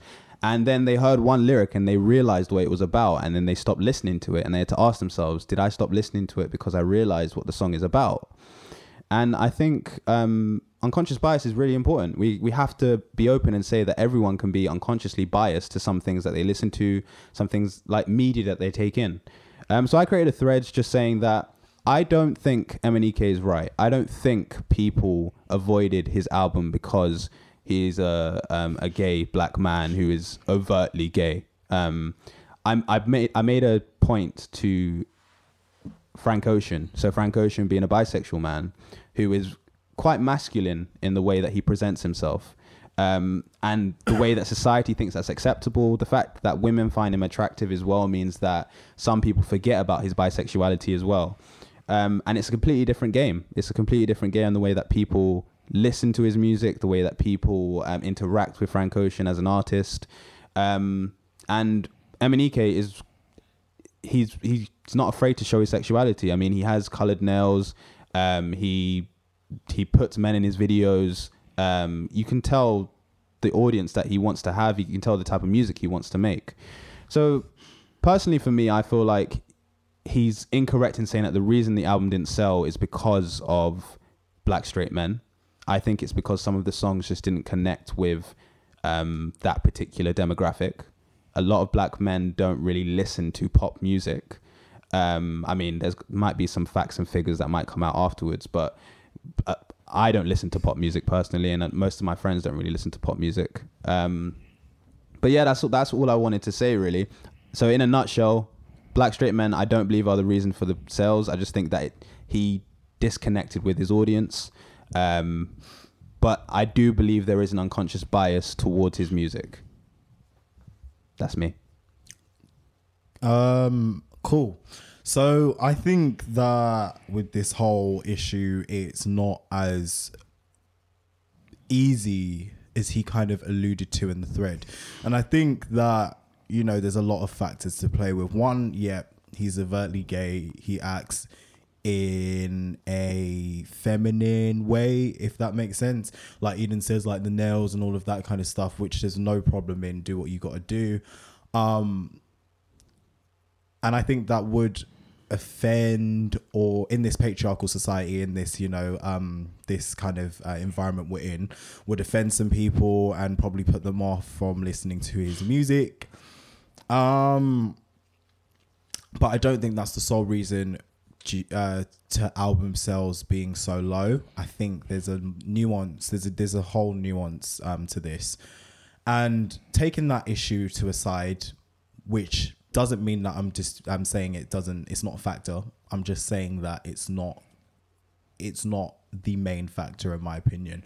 I think There's the album push. Um, there's a lot of people that said visibility wise, he just wasn't as visible. He, I know he was on some platforms, he was at some festivals, but he wasn't on some main festival lineups, in my opinion. Um, and I just don't think groundwork wise, his team have been to play um, over the years with really introducing him as an artist because he he's got his stripes as a, a industry talent. He's wrote, he's helped produce, he's he's done his stripes behind the scenes, and he, you know, big artists. These aren't just you know small time little artists. He's done big artists, you know, likes of Beyonce, etc. etc. Um, but I think the introduction of him is I think he's been confused as someone who kind of um is in and out of the kind of solo game and then working with multiple artists or being a feature artist and that kind of conf- confuses your audience especially starting out. You know jessie j had the same problem even though she doesn't have the kind of aesthetic to that he has. And many other songwriters you know Sevyn Streeter in the states has had problems with like trying to connect like that and being seen as just chris brown's side chick and all of that kind of stuff. Not in a relationship sense just as in like affiliated with him but not really doing anything. But um yeah i think that's a factor. Just the whole establishment of the solo independent MNEK here i am every single stage me me me i i i album album album album album. I've taken the liberty to ask multiple people what their thoughts are this week. I did a bit of market research just to see what their general opinion was now, some people, which I think is a kind of um, it's a point, but it's not the point that we're discussing, have said the album is just not good, and that has been, you know, men, women, etc. Different age groups as well have just said the album's not good. Is that sexualities? as well? Pardon? Different sexualities. Um, one girl was bisexual, yeah. Um, and I'd say that that led to uh led to me thinking, oh, maybe it was just the album. But then I was like, but people didn't take a listen to the album to get the, the sales to then to say it's bad because that's a completely different conversation. Because if you listen to it, it still contributes to sales.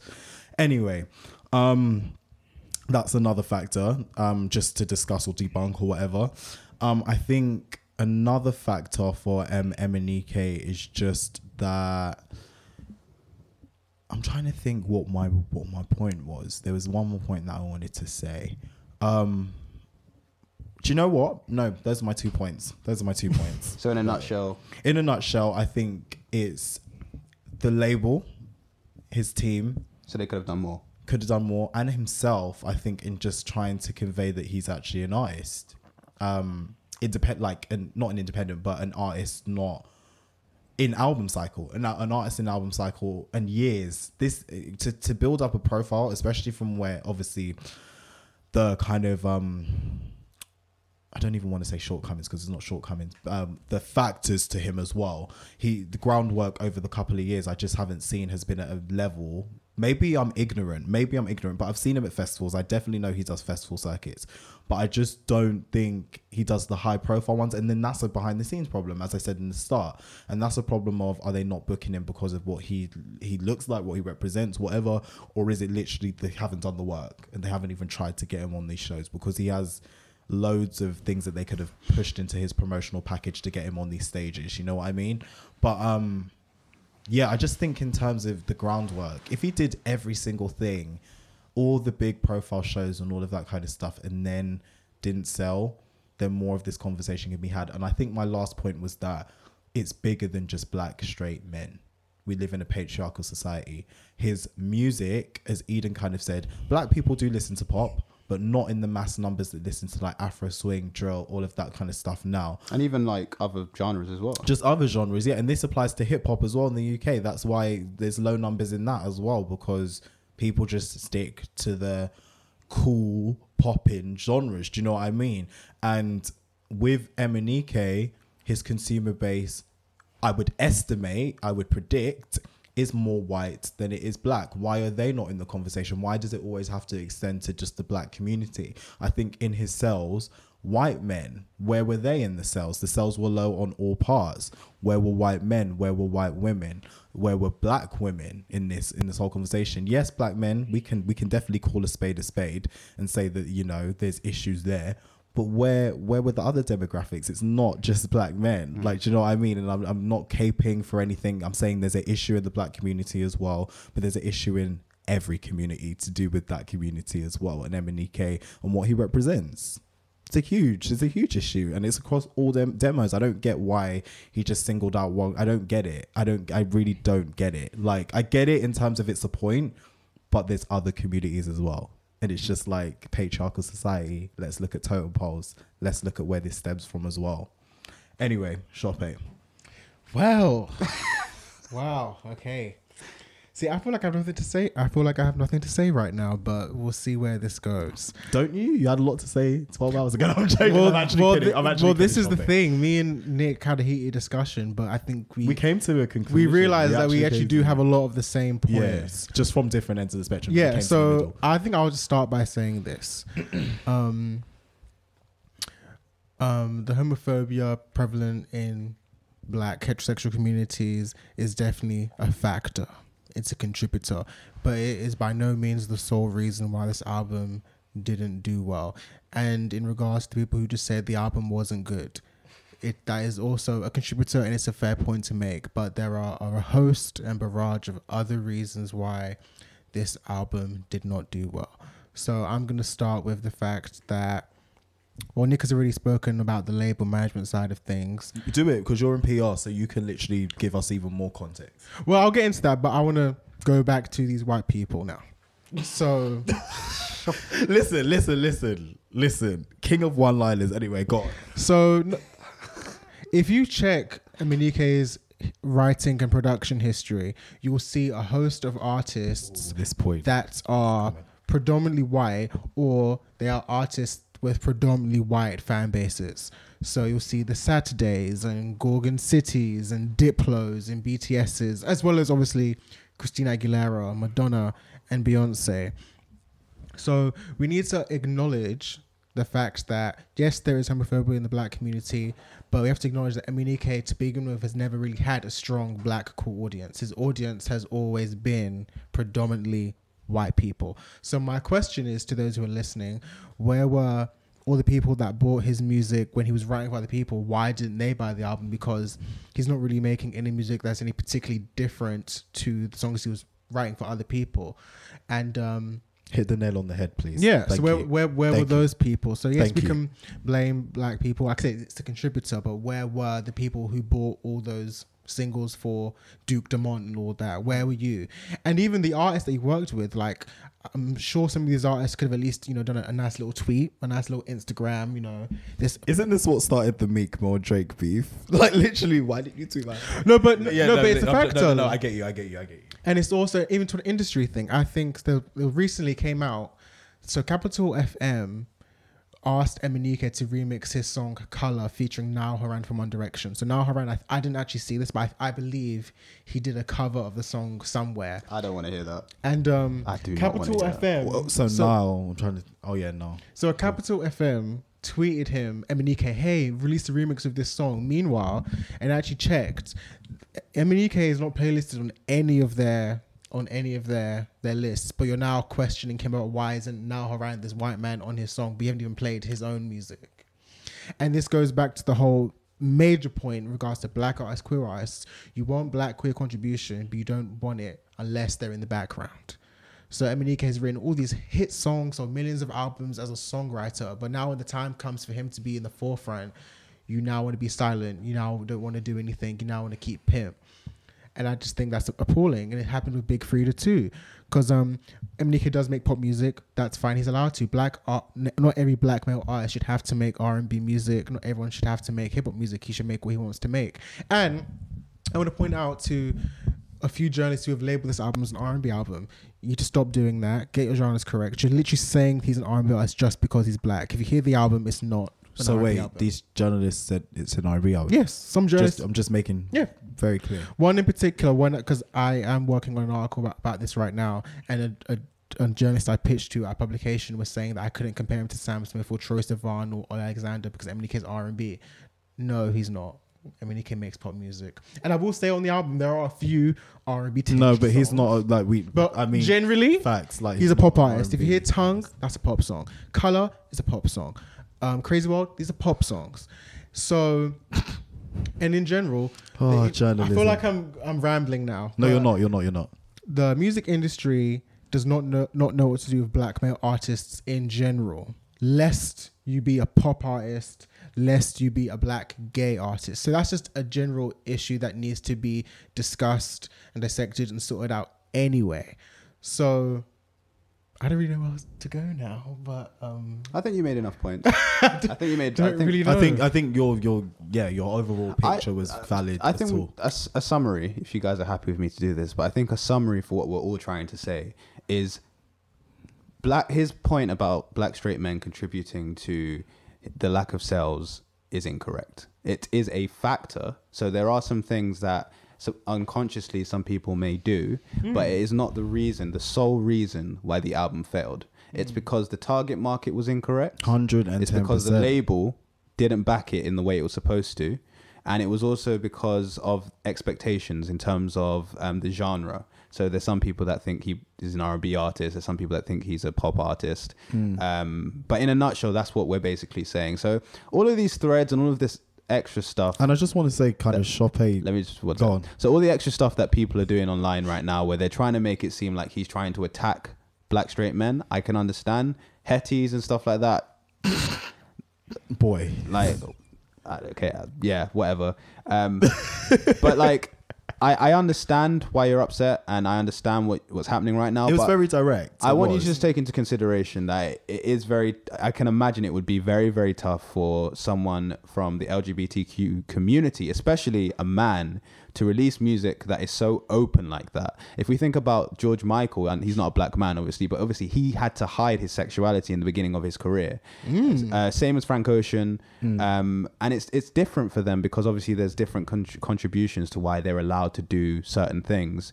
MNEK, tall black man who doesn't try to act masculine at all. and he's has very vulnerable in his videos. He's very vulnerable in his music, and we have to take that into consideration when we listen to something like that.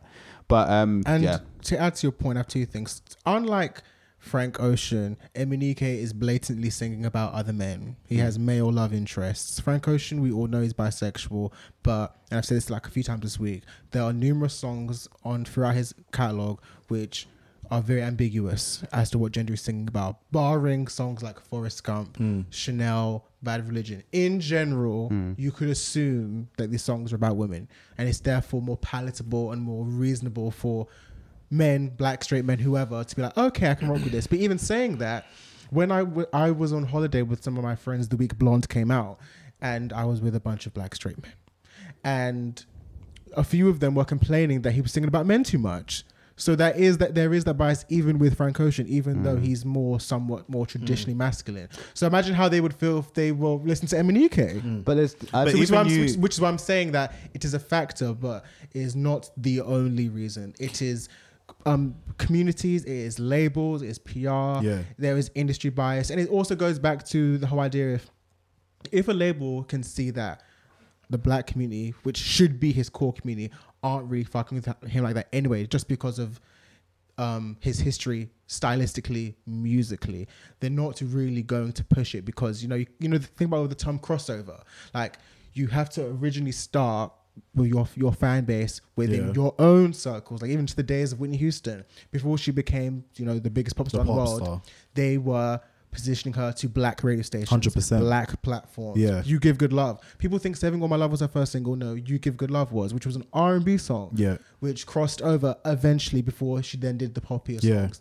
And then back to Nick's point, I didn't mention this. I forgot to add on to this. Nick made a good point. MNEK's um, trajectory as an artist has been very staggered and sporadic. I think his label made the poor decision of thinking that just because his name is in the headlines as a songwriter, that we can just kind of dip in and out, put a song here, put an EP here. There was never a really concerted effort to really To build establish him up as a and establish him as a solo artist because I do think if that was to happen, this album would have done well, even in spite of discrimination and Yeah. marginalization of black queer people, which is obviously very, very common, unfortunately. Mm. But even me, like I've been a fan of him, but like, so I think this album, I think his EP Small Talk came out three years ago. That's actually a really good album. That's a really good EP. And I heard nothing of him, the artist, in between there. Hmm. And, and back to Nick's point again about festivals. Like he'll do a festival here and there. He'll do a But it's low show profile here and there. festivals. It's not the Yeah. main fest. It's not, But- you know, big time. Because if he was at least big on the live circuit, because you can have a great career on the live circuit without actually releasing music. Yeah. And he wasn't, and he was, like I said, quite sporadic. And then even with this album rollout, so he released Tongue in February, he released Color around March or April, and then I heard nothing, nothing.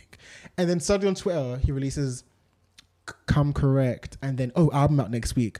What a No, slap! that's not, that's not right. Blinded by Your Grace, one and two. Hmm? Wait, he did he write one? You're talking about? Are you saying that he released the first album, then you heard nothing? and No, then- he released two singles. No, Ah, from this okay. campaign From to this this album. Oh, from this. Okay, so cool. he released the first single tongue, he released the second single color, then nothing. He was just Ah, okay. very quiet, very silent. And then suddenly he released the third Sorry. single, and then out of nowhere, by the way, guys, my album's out next Friday. It was very just slapdash, very. Yeah. rush. And it's kind of like and that's kind of when I knew what the tides were going to be. I kind of I kind of really assumed or predicted that this album was But you not gonna can't. You do well. literally can't, especially in the UK. You like, I don't care, gay, straight, whatever. You can't. You can't just dash. You an al- can't. You can't. You can't fucking do that. Are You you can't. dumb? Are you, You dumb? can't. Like, I'm not even trying to come for him, but you could. Like, No, you that's- can't no, that's fucking a do label that. thing. Like, and it's Well, a label some people thing. can. and it's a label. No, Yeah, some, some people, people can, can. but MNEK can't. Can't. J Hus can.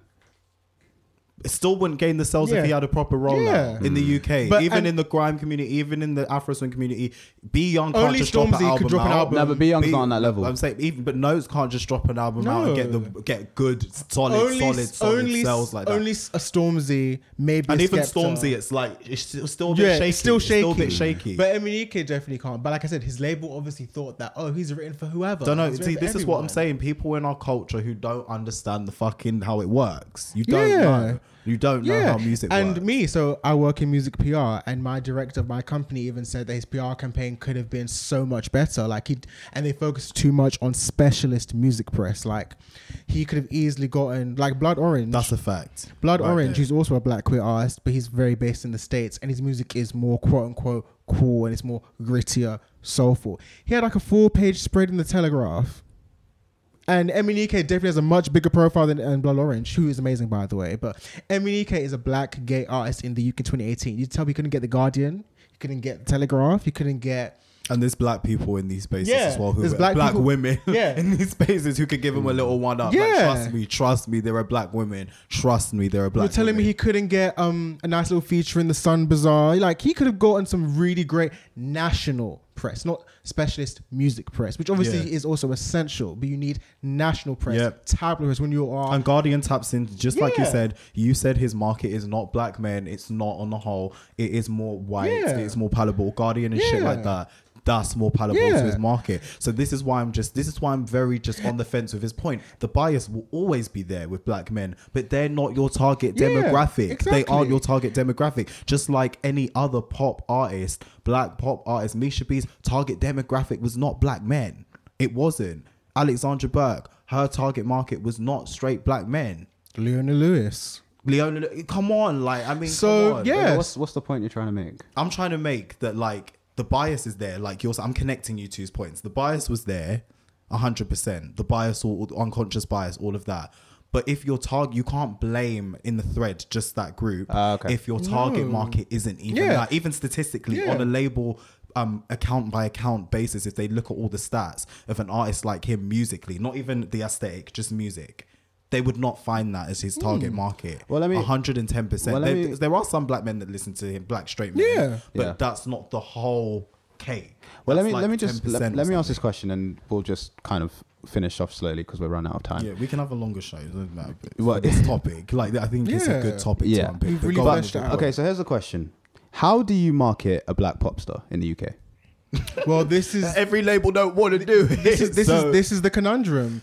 Trevor I- Nelson yeah. spoken about this. Many 100%. Austin Daboh from Spotify spoken about Yeah. this. People I've worked with in my companies, they've said the same thing. Mm-hmm. Like black male artists, regardless of genre, are traditionally the hardest artists to market and break. And I said this in our group chat yesterday. You have two success stories. of Craig David and Lemar. And even then even they- Lemar shaky. and even then, they had relatively short-lived runs that ended after about three or so albums. They're by no means household names where they can like kind of come out and like, oh, Lemar's back. Oh, yes. Craig David for, before this um, resurgence was this kind of doing. Yeah, I'm more- happy he's back. By the way, He Yeah, really Craig David little- before his little yeah. resurgence was out here doing Motown cover albums. Was He trying to- was. He was. He was done. He was done. He was done out here. He was done out here in Whoever orchestrated his comeback needs the biggest Yeah, paycheck of but like, then the if we could if we could talk about. Our- We could talk about people like Damage, um, Lyndon David Hall, Teo Omar, Cruz. Oh my Teo. Cruz, Teo Cruz. Loick Essien, I Tele tweeted this in Riley, songs. Fundamental fucking Three. Are you dumb? Fundamental. They were our Jodeci. They were our B2K. They were phenomenal. 110%. And Jermaine Riley is still out Jermaine here Riley, making yeah. banging music. He is sick with the pen, sick with his Wait, voice. are we talking pop artists? Pop artist. Yeah, I'm thinking you're going to R and B. Yeah, well, this is that's the why. thing though. yeah. Can we name any black male artists in the UK that aren't R and B? Like I can name um Kele Okereke from Bloc Party. He's the lead singer, of the alternative rock band. But in the UK, who can we name? Exactly. Every okay, I can't say every, but Okay, so most black male artists that have come from this country have t- tended to be more on the urban side, other than your like a Kele Okereke So- from Bloc Party, and now I'm in UK. So how would you advise? So say there's someone listening to this right now? Would you now. say- so? There's a black. What's his name? Syco Records. We were just talking about here. Labrinth. Is he more urban? Yeah. Yeah. But le- Has made a few, so but like more. Let's just say this, and then we'll end just slowly. This will be the last points that we make. So say there is someone listening to this right now. There's a black man, and he wants to become a pop star. That's kind of where A pop star, not an R&B star. Not an R&B star. He wants to become a pop star.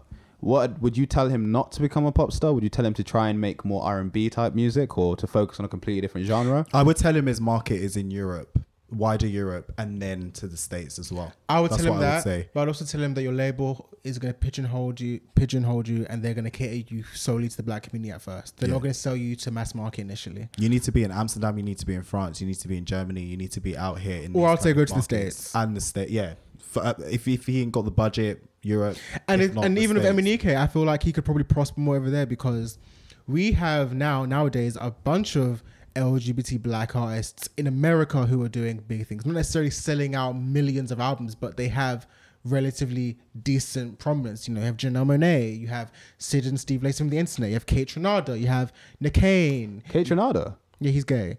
Really? Yeah. Oh, I didn't know that. Oh, by the, so I'm using this basically. So the Kaytranada came out in a Fader article two years ago. Is one of my favorite pieces of journalism I've ever read in my life. Check it out, guys. It was a really, really good long read. Oh, I didn't Fader. know that.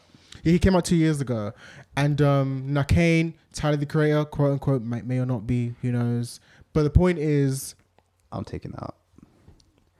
He hasn't, What? he hasn't come out, has he? no, I said quote unquote. He There's may or loads may of not be, questionable but lyrics. It's, it's speculative. If you go through his career, there's it's loads of, like- speculative. Ah. Flower Boy kind even of. yeah, even on Flower Boy. Yeah, it's speculative. Frank Ocean, of course. There's loads, but you have never had that in the UK, other than, like I said, Kele Okereke from Bloc Party. But even then, he is the lead singer of an alternative rock band. Hmm. And the fo- completely different ball and game. the, alter- and the focus wasn't on him ballgame. being black and gay. He's just a black guy in a rock band. So your answer is music. yes. You would tell a black pop star not to be not to go into pop. Someone who yes. wants to, okay. If the, you're going to be in the UK, yes. And you, Nick? I didn't. I said you could go into pop, but just focus on different markets. So just expand and look at different territories. yeah, hundred percent. Make more music. and then for it can different ha- and then you can reverse back into the UK later. Like UK can be your later market. I just don't. Yeah, I think it would be extremely hard um, to do in pop, and I think you just be easy. There's more markets to try in the states and Europe.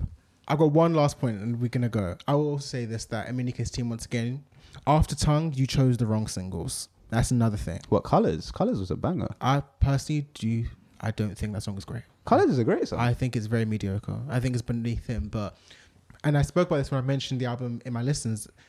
Honeymoon Phase, Girlfriend, Crazy World, Free, Touched by You. Those were singles. Even Phone, as generic as it is, those are singles. Those would work better on radio, regardless of whether people want to be um, biased or homophobic.